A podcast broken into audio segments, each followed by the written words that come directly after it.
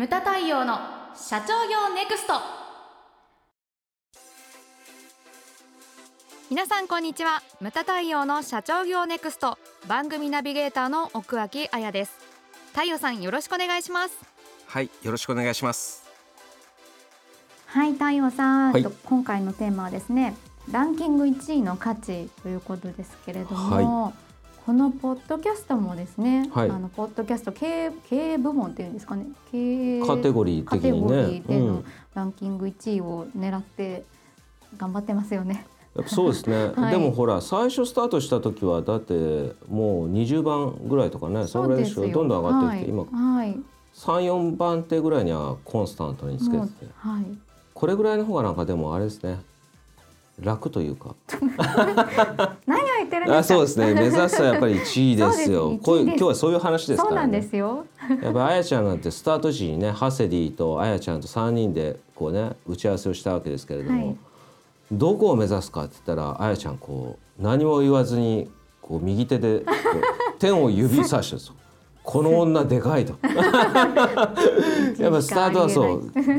天天を取るみたいな1位じゃねえんだ天だみたいな天下取り。そうはい。それを無言で指さすみたいなね やっぱりそのぐらいでなくてはいけないですね。そうですはいでそのランキング1位って今日本人ってどうなんですかね？ランキングっていうのが好きな人種なんですかね？うん。なんかねハセディはそう打ち合わせシートに書いてたんですけど、それそうちょっとどこ案件なのかよくわかんないんですけれどもでもアマゾンとかアマゾンはね会社としてそのなんとか部門ランキングランキングってねすごいこう出してますよね。コミックでも経営書でも雑誌でも、えー、とノベルとかでも全部出してますけれどもやはりそれを見て買う人が消費者なんですよね、はい。うんだからランキングって非常に重要で、重要です。うん。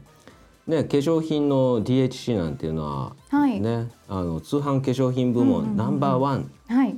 そう通販なんですよね何気にそうなんです。通販化粧品部門なんですよね、そうなんですだそのあとよく聞くのがね東海エリアナンバーワン。名古屋と東海地方の人ってなんかそういうの好きなんですね 東海エリアナンバーワン。名古屋の人が言ってたんですよそうなんですそうか。そういう表記があちらこちらにあるらしいんですよ一いっぱいあるなみたいな。そうであと東海エリアっていうのもざっくりしてるじゃない。確かに。そう東海エリアナンバーワン。ってあとあるのがおもし名古名古屋って面白いですねそういうキャッチフレーズが。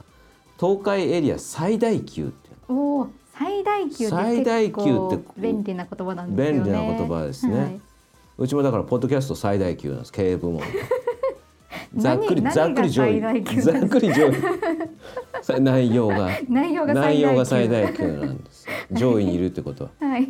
そうなんですよ うんうんうん。面白い言い方あるなっていうふうに思うんですけれども、そのうちでもねランキング例えば全国経営者セミナーっていうのは半年に1回やってるわけですよね。はい。そこで三十数人の方がお話しいただいて、やはりわす分かりやすく我々としてもそのアンケート結果に基づいて、はい。アンケート結果あれはえ販売枚数なのかな？当日の。あそこに DM に出す売れ筋ランキングっていうかあのセミナー会場でポップを出してるじゃないですか。今ハセディに聞いてるんですけどあれっていうのはアンケート数字？それとも予約枚数？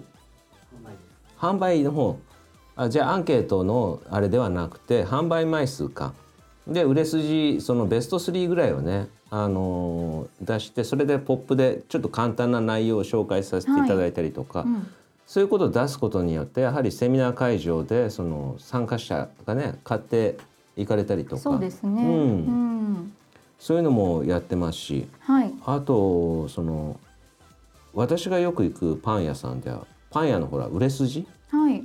ナンバーワンとかよくパンでもね見たりしますよねそういったものとか確かにうん、結構パン屋さん好きでね行くんですけれどもはい。あの駅前のですか？ん？駅前でしたっけ？なんかよく行ってるって前の番組で駅前？駅前だかわかんないですけど。いや結構ね私ね車で遠くまで行ったりするんですあよね本当ですか？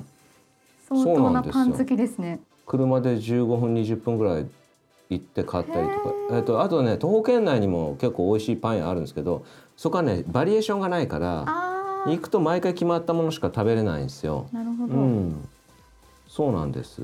であと無言塾の合宿中でも私そうだ。毎朝歩いてパンを買いに行くんですよ。何が言いたいかって言ったら何気なく散歩しててこんなところにパン屋さんあるんだと思ってね、はい。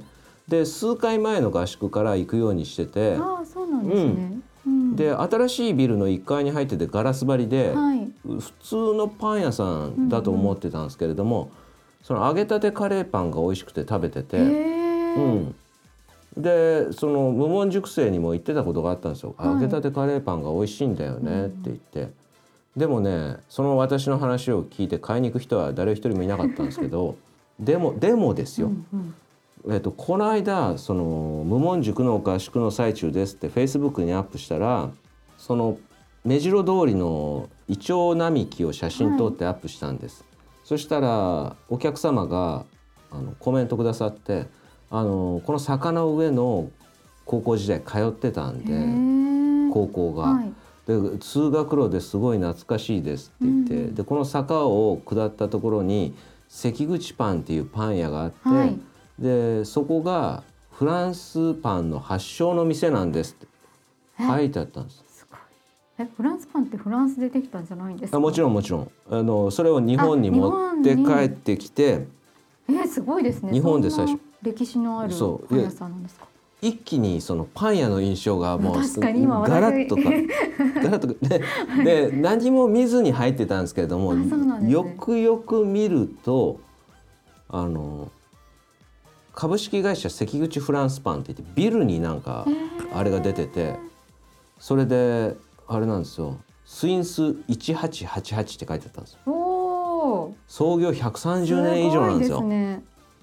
でマジかと思ってねネットで調べたらその明え130年前って明治時代ですね、はい。にその、まあ、創業者なんでしょうね。フランスに修行に行って、うんで、うん。フランスパンの作り方とかを勉強してきて、は日本に帰ってきて初めて作ったのがそこの店、ええそう。カレーパンをしてる場合ではなかったんですけど でも合宿中にフランスパン一人で食べれないじゃん。この持ってきて。そうそうそうそう。あでも一人持って帰ってきた。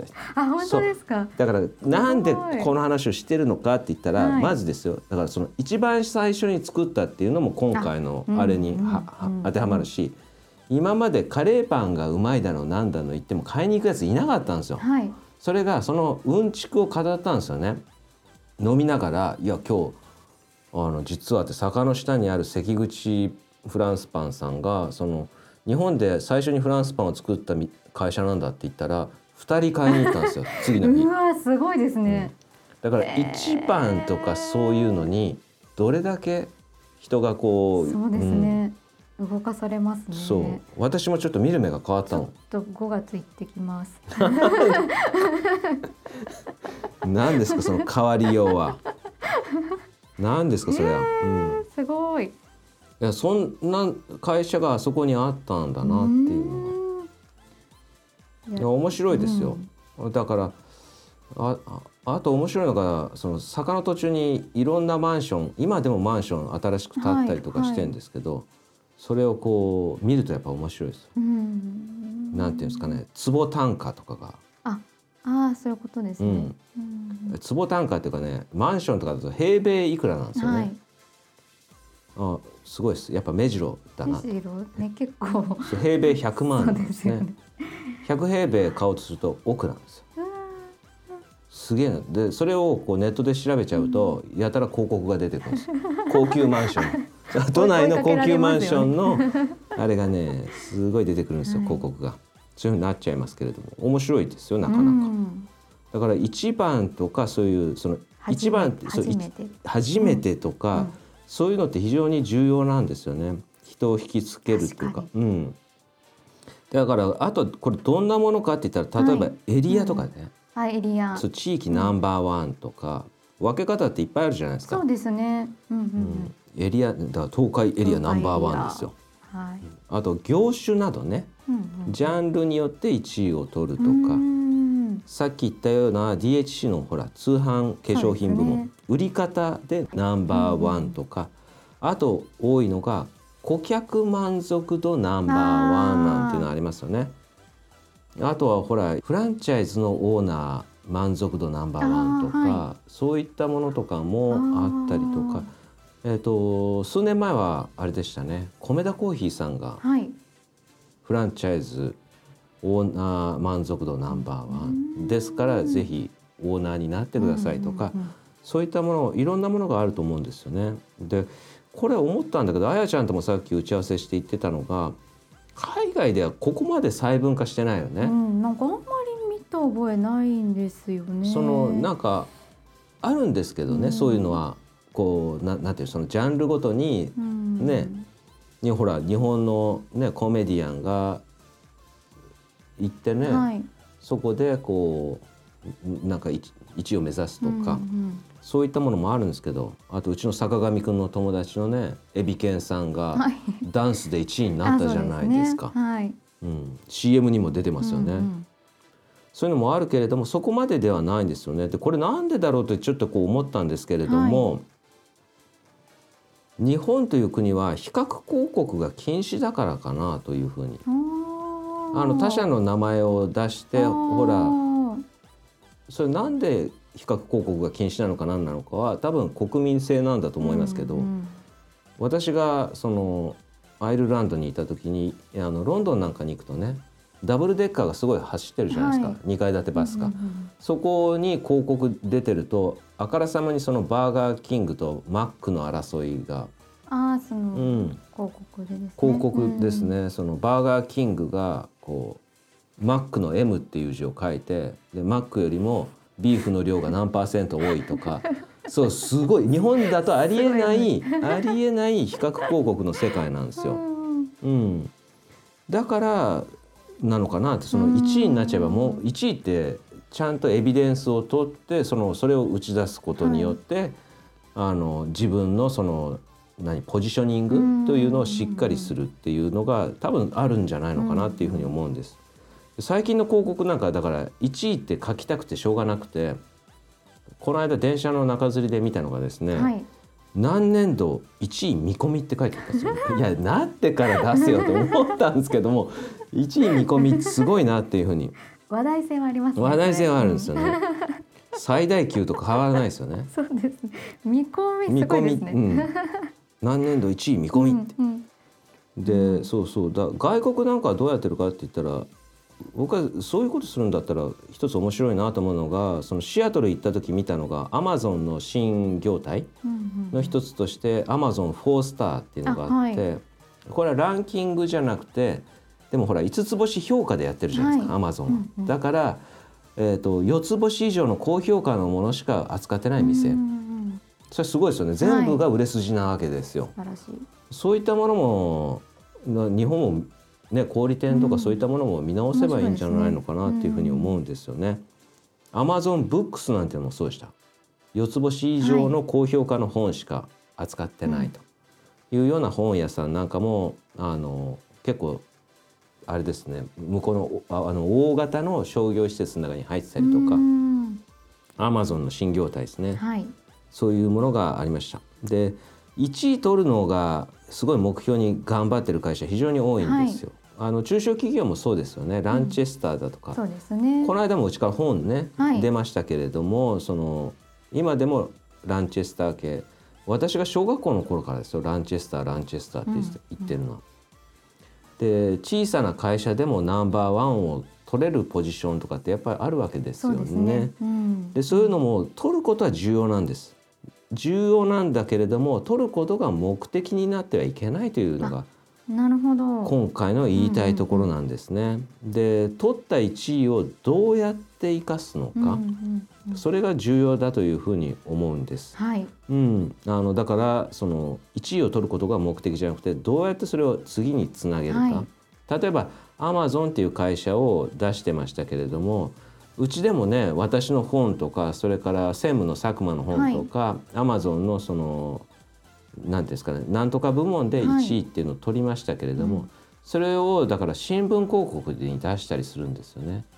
でそれでそれが目的ではないんです。